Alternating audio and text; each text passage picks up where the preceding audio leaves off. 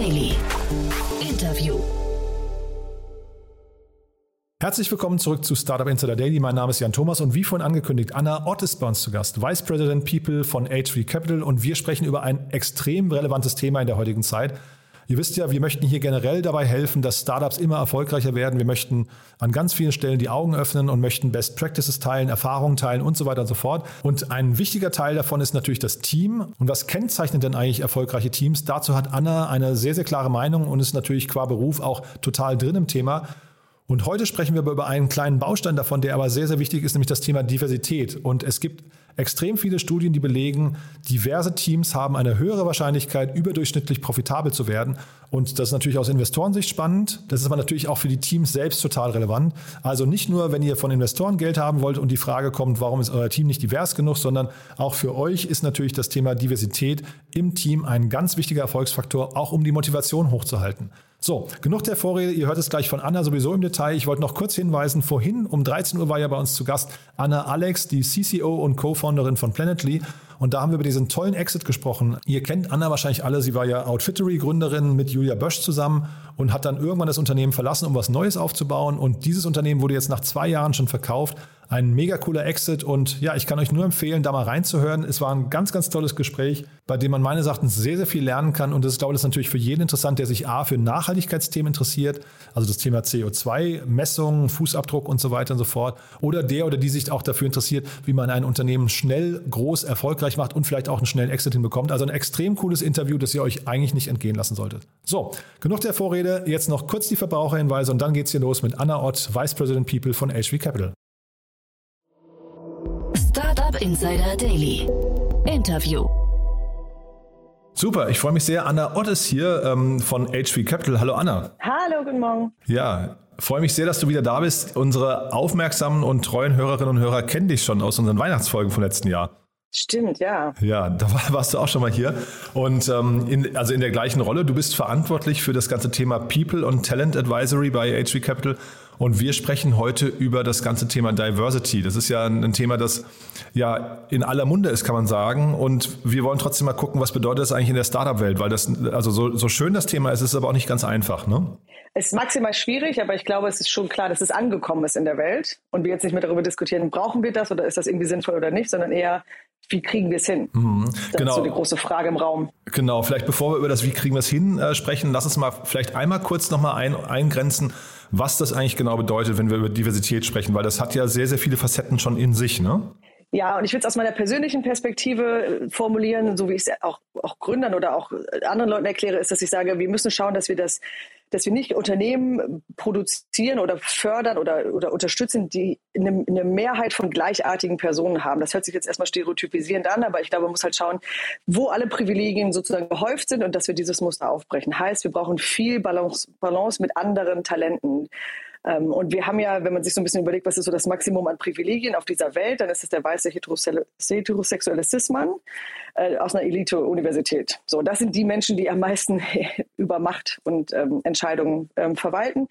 Und ich glaube, wir müssen halt gucken, wie können wir das aufbrechen. Und das ist nicht jetzt unbedingt immer nur Gender, das ist auch nicht Ethnicity oder Race, was in Europa sowieso schwierig ist.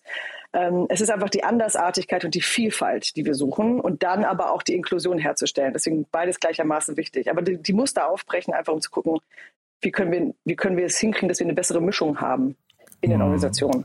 Das heißt, wenn ich dir jetzt richtig folge, HV Capital könnte zum Beispiel in kein DAX-Unternehmen in Deutschland investieren, ähm, weil da einfach, ja, haben wir glaube ich alle mitbekommen, das ist eine Katastrophe. Sie, ne? ja. genau, ihr produziert sie, aber ähm, äh, wir, haben jetzt gerade, jetzt durch die Erweiterung vom DAX ist es ja noch mal schlimmer geworden. Da haben wir tatsächlich diese, diese gleichartigen, äh, gleichartig geschalteten, äh, ja, weiß nicht, äh, Elite-Uni, weiße Männer. Das ist ein bisschen trauriges Bild, was wir da haben, ne? Ja, das ist so ein bisschen monolithisch, ne? Und ich glaube deswegen Diversity uns ist nicht so wichtig, ob das jetzt auf der Gender-Ebene ist, auf der sozioökonomischen Hintergrundsebene, was auch immer, oder akademisch. Ich glaube, uns ist einfach wichtig, dass es mehr Andersartigkeit gibt und mehr Vielfalt. Ja. Und deswegen, da kann sich jedes Startup natürlich auch selber überlegen, was für sie selber Vielfalt bedeutet. Und das ist auch der richtige Ansatz. Finde ich auch super, dass du das sagst, weil meine Befürchtung oder Beobachtung ist eigentlich immer, dass wenn man über Diversity spricht, man eigentlich immer nur sagt, wir brauchen mehr Frauen im Team. Aber ich finde, das ist eigentlich fast ungerecht allen anderen. Ja, also Frauen sind jetzt keine Minderheit, aber es gibt ja Menschen, die haben es noch schwieriger schwieriger sogar, ähm, sich durchzusetzen als Frauen. Und die werden dabei oftmals ein bisschen vergessen, glaube ich. Ne? Genau, es gibt viel marginalisierte Gruppen und ich glaube, man muss halt deswegen so ein bisschen schauen, nicht nur, wen kann ich attrahieren als Talente, wer fügt sich aber auch in meiner Organisation an, aber wer findet auch einen Platz, in dem er sich wohlfühlt, er oder sie. Und ich glaube, dass ähm, zu sagen, wir brauchen jetzt einfach quasi, ich sage jetzt mal stereotypisieren, einen weißen WHUler, aber diesmal eine Frau, mhm. das macht es auch nicht divers, weil genau. dann die, die Art und Weise, wie Leute über Probleme nachdenken und diskutieren, nicht anders ist, sondern es ist immer so ist sehr viel gleich. Und deswegen, man muss sich das so ein bisschen vorstellen, es gibt so quasi eine Liste von Privilegien und wie viele kann man wegnehmen und versuchen dann anderen Leuten Raum zu geben und Entscheidungen und, und auch Zugang zu, zu Entscheidungen zu ermöglichen. Und ich glaube, da gibt es verschiedene Sachen, die man aufbrechen kann. Ja, jetzt hast du gerade schon mehrfach über Privilegien, Privilegien gesprochen. Ähm, wie ist das denn, wenn du dich jetzt, ähm, sag mal, Startups mit Startups austauscht? Ähm, verstehen die das sofort? Was sind denn so die wichtigsten Argumente, die du anbringen musst, um zu erklären, warum diverse Teams wichtig sind? Ja, das Problem an Privilegien ist, dass die meisten, die sie haben und vor allem die, die die meisten haben, nicht wissen, dass sie sie haben. Okay. Das sehr implizit ist. Und ich glaube, da fängt die Reise oft an, dass man sagt, das ist so die Reise der Erkenntnis, dass man sagt, was sind eigentlich die Privilegien, die, die du hast? Und stell dir jetzt mal vor, nicht jeder hat dieselben. Mhm. Nicht jeder ist durch das Leben gelaufen und alle Türen waren sperrangelweit offen, durch diese geschritten sind. So. Es gab Leute, die hatten Hürden im Leben. Zugang war nicht einfach zu Bildung, Zugang vielleicht zu Kapital, Startkapital für Gründungen, Jobs, was auch immer, war nicht einfach. Und dann merken Leute oft so, ah, okay, das, was mein Leben war, ist nicht der Standard. Und dann gibt es ganz oft Menschen, die dann verstehen, dass es doch eigentlich schön wäre, auch aus einer Gleichberechtigungsdenke, wenn man anderen das auch ermöglicht. Also Macht zu teilen oder Teilhabe zu ermöglichen. Und wenn man das geknackt hat, und das passiert eigentlich dann in, der, in vielen Fällen, dann sind die Leute auch plötzlich offen und sagen, das, möchte, das, was ich habe, möchte ich für andere auch ermöglichen das ist eigentlich, finde ich, eine gute Grundhaltung erstmal. Total. Wobei das ja fast was mit Fairness und Empathie zu tun hat. Ne? Aber ich glaube auch, wenn ich das richtig, mhm. ich habe mir jetzt so ein paar Studien im Vorfeld nochmal angeguckt, ähm, es gibt ja wirklich auch knallharte Vorteile, die dann hinterher diverse Teams haben. Ne? Also das, äh, jetzt äh, rein weg von, von der persönlichen Denke und der Gefahr, vielleicht man nimmt mir was weg oder ich, ich teile etwas, was ich äh, an Privilegien habe, sondern hin zu, das Team wird irgendwie, ähm, ja, weiß nicht, befähigter eigentlich, ne?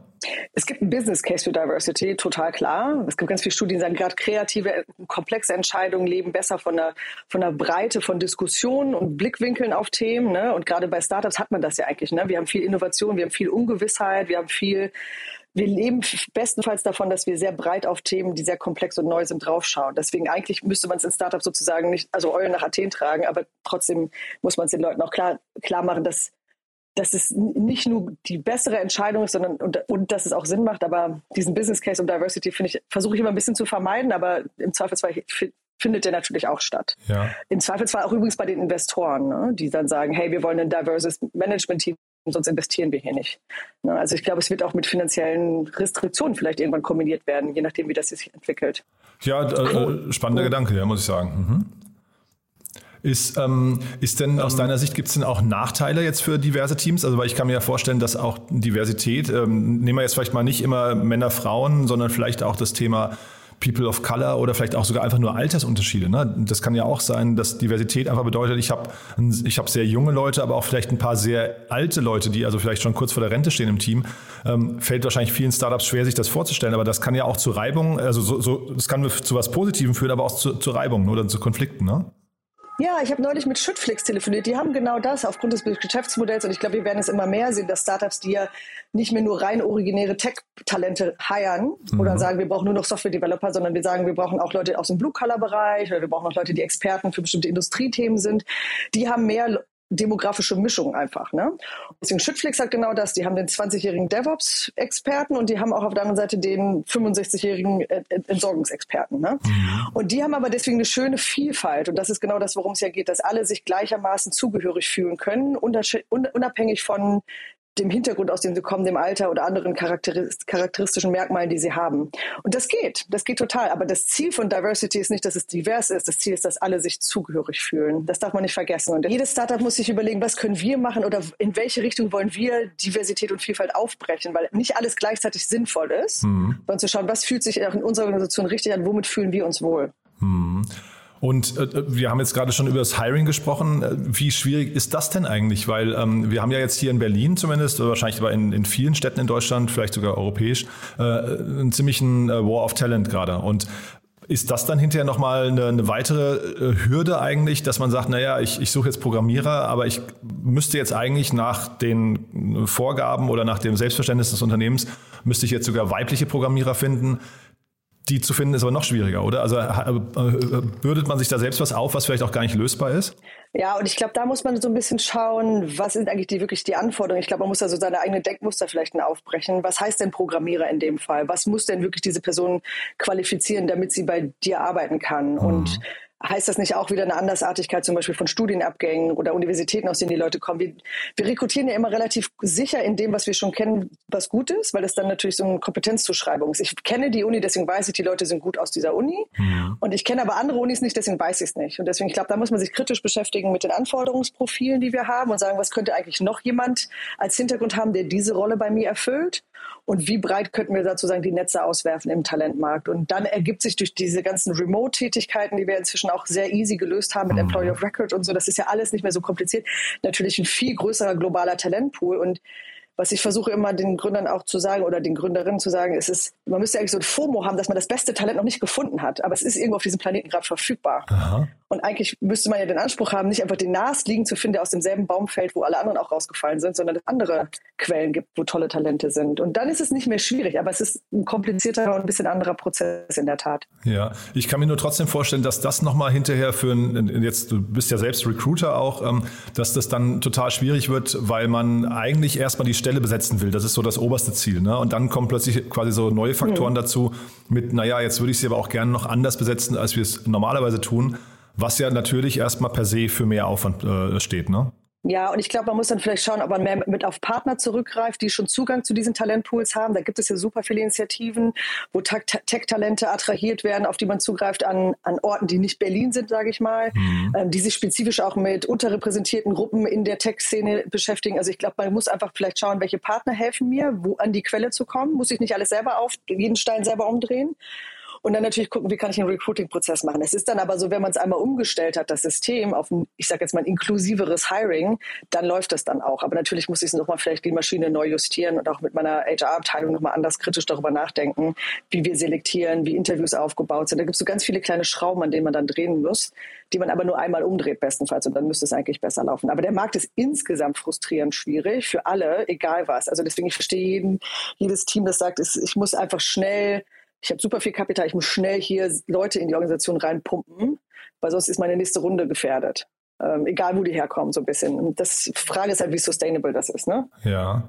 Ist natürlich auch spannend, dass ihr als Investor euch da quasi jetzt so offen positioniert und sagt, na ja, wir, äh, weil es ist ja möglicherweise dann eben Geschwindigkeitsverlust. Wir, wir sind eher bereit an der Stelle, ja, ich weiß nicht, kleine Kompromisse einzugehen. Dafür möchten wir aber hinterher diversere Teams sehen.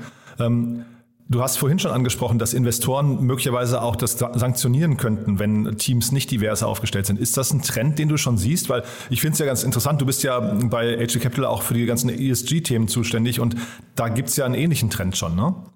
Ja, weil es dann wiederum in der Kette der Kapitalgeber unseren LPs, also unseren Limited Partners auch wichtig wird. Nicht allen gleichermaßen, aber einigen sehr stark. Und ich glaube, da muss halt jeder Fonds schauen, welche Limited Partner hat er, deren Vermögen er oder sie verwaltet und was ist deren, deren Anspruch an dieses Thema. Ne? Wie stark ist ESG dort verwurzelt? Und ich sage jetzt mal, wenn man so die großen Pensionskassen hat, die haben da so vielleicht ihr Thema, dann hast du aber auch sowas wie die KfW, denen das sehr wichtig ist und die das auch immer mehr durchsetzen wollen. Und deswegen gibt es dann so eine Durchsetzungskette von den LPs zu den VCs zu den Startups. Und das ist natürlich auch der, der Geldfluss, wenn man so möchte. Und das ist dann so von Fonds zu Fonds auch sicherlich deswegen auch unterschiedlich, weil diese Composition von den LPs und dem Druck da unterschiedlich ist. Siehst du denn vielleicht, dass, bei, dass dann eben in diesem Diversitätsbereich mal irgendwann ähnliche, sehr klare Formeln, also ESG ist ja wunderbar formuliert, mhm. ne? das ähm, äh, ausformuliert, da hat jeder mittlerweile den gleichen Blick drauf. Siehst du etwas Ähnliches vielleicht im, ähm, im Diversitätsbereich auch kommen? Ich, ja, ich glaube, man kann eigentlich Diversität so ein bisschen bei ESG so als Unterkategorie drunter flanschen, wenn man so möchte. Und ich glaube, da haben, also erlebe ich in meiner Rolle ganz klar, dass äh, unsere ganzen Stakeholder mit vielen Metriken in diesem ESG ESG-Bereich auf uns zukommen. Die wollen alles erstmal durchmessen, um zu wissen, was ist denn eigentlich der Status quo, wo liegen die Probleme und wo können wir quasi noch KPIs nach oben oder nach unten tweaken, was auch immer denen wichtig ist. Und ich glaube, das ist irgendwie fair und auch richtig, weil wir erstmal wissen wollen, wo wir, wo wir als Industrie stehen. Gleichzeitig sehe ich aber auch, wenn ich mit Startups spreche, dass die ganz viel schon selber machen, an anderen Stellen, die gar nicht so hart messbar sind. Und da die Initiativen eigentlich viel qualitativ wertvoller sind als die quantitativen Questionnaires, die ich immer ausfülle. Mhm. Und ich glaube, wir müssen uns so ein bisschen als Industrie in der Mitte treffen, ne? den Startups den Raum geben, ihren eigenen Weg zu finden, aber zu gucken, ist die Richtung korrekt. und gleichzeitig aber auch akzeptieren, dass es, ähm, dass es Offenlegungs- und Transparenzpflichten gibt über bestimmte Zahlen. Mhm. Und ich finde bei Diversity-Zahlen nicht ganz so, so, so hilfreich, weil man könnte ja sagen, wie viele Leute habt ihr in der Organisation, die unter diese People of Color-Kategorie fallen? Und da wird es ja schon in Deutschland auch nicht so ganz einfach. Wir sind ja mit HV Capital relativ lokal unterwegs, wie du weißt. Und ich glaube, da muss man halt schauen, welche Zahlen machen überhaupt Sinn. Ne? Ich muss dauernd Fragen zu beantworten zu Racial Classification. Das ist in Europa ganz schwierig als Terrain so zu definieren, anders als in den USA, von denen die Fragen kommen. Ne, da sind andere Themen auch anders wichtig als hier. Migration in Deutschland ist ein ganz anderes definiertes Thema als in anderen Ländern. Mhm. Und ähm, dann ist es halt was auch eine Selbstidentifizierungspflicht von einem Mitarbeiter. Ich kann ja schwer fragen, fühlst du dich mehr als türkische Mitarbeiterin oder als nicht türkische Mitarbeiterin ne? oder als deutsche Mitarbeiterin oder so. Ich, deswegen finde ich Metriken bei Diversity nur bedingt hilfreich. Und wenn man nochmal anders auf den Markt jetzt guckt, jetzt seid ihr auch ähm, äh, Investor und man bekommt ja häufig jetzt auch schon diesen Vorwurf mit, dass zum Beispiel Frauen sagen, Frauenteams, ähm, dass sie äh, schwieriger Kapital finden. Ich hatte hier auch schon People of Color, die das Gleiche gesagt haben. Und ist das nochmal ein Problem, dass da vielleicht auch andockt oder ist das eine komplett andere Baustelle? Es dockt auf jeden Fall mit an, weil wenn du dir überlegst, die Leute, die jetzt in Arbeitnehmer sind in Startups, das sind ja in der Regel auch viele die Leute, die als nächstes gründen. Das heißt, wenn wir den Unterbau in den Organisationen der Startups im Portfolio bei uns zum Beispiel nicht ein bisschen kritischer angucken, sieht die nächste Generation Gründer halt aus wie die, die, sie, die wir jetzt oft sehen. Also mhm. das, das homogene Bild, wenn man es jetzt mal wirklich stereotyp runterbricht. Und mhm. deswegen muss man von unten, glaube ich, so ein bisschen schauen, wie können wir auf allen Ebenen Diversity erzeugen, dass mehr Leute in die Gründung reingehen können, weil sie ihre drei Jahre bei einem Startup gemacht haben und daraus sich qualifizieren für eine Gründung und dann auch schauen, wo die, wo die herkommen. Aber es gibt es so ein Funding Gap oder so ein Funding-Problem, das höre ich auch extrem oft, auch gerade Frauen, die sagen, ich will auch nicht mit einem Fonds arbeiten, wo mir nur Männer gegenüber sitzen im IC. Äh, ich will keinen männlichen Board-Member von, aus der Partnerschaft haben. Ich will, dass die Leute mich ein bisschen auch mit meiner Lebensrealität ganzheitlich verstehen. Deswegen brauche ich eine Frau. Ich glaube, da gibt es unterschiedliche Entscheidungskriterien. Ähm, mhm. wir haben uns das sehr kritisch angeguckt. Wir haben zum Beispiel durchgemessen, wie sind, wie diverse ist unser Dealflow im Vergleich zu dem Portfolio, das wir das HV hat. Da haben wir gesehen, dass es beides diese ungefähr 15 Prozent Quote, die man ja auch vom Bundesverband der deutschen Startups sieht, über diverse Teams oder female-led Teams. Aber die Frage ist halt, wie machen wir aus den 15, 20 oder 35? Nicht können wir sozusagen, ne? Also wir wollen ja, wir wollen uns in der Mitte treffen.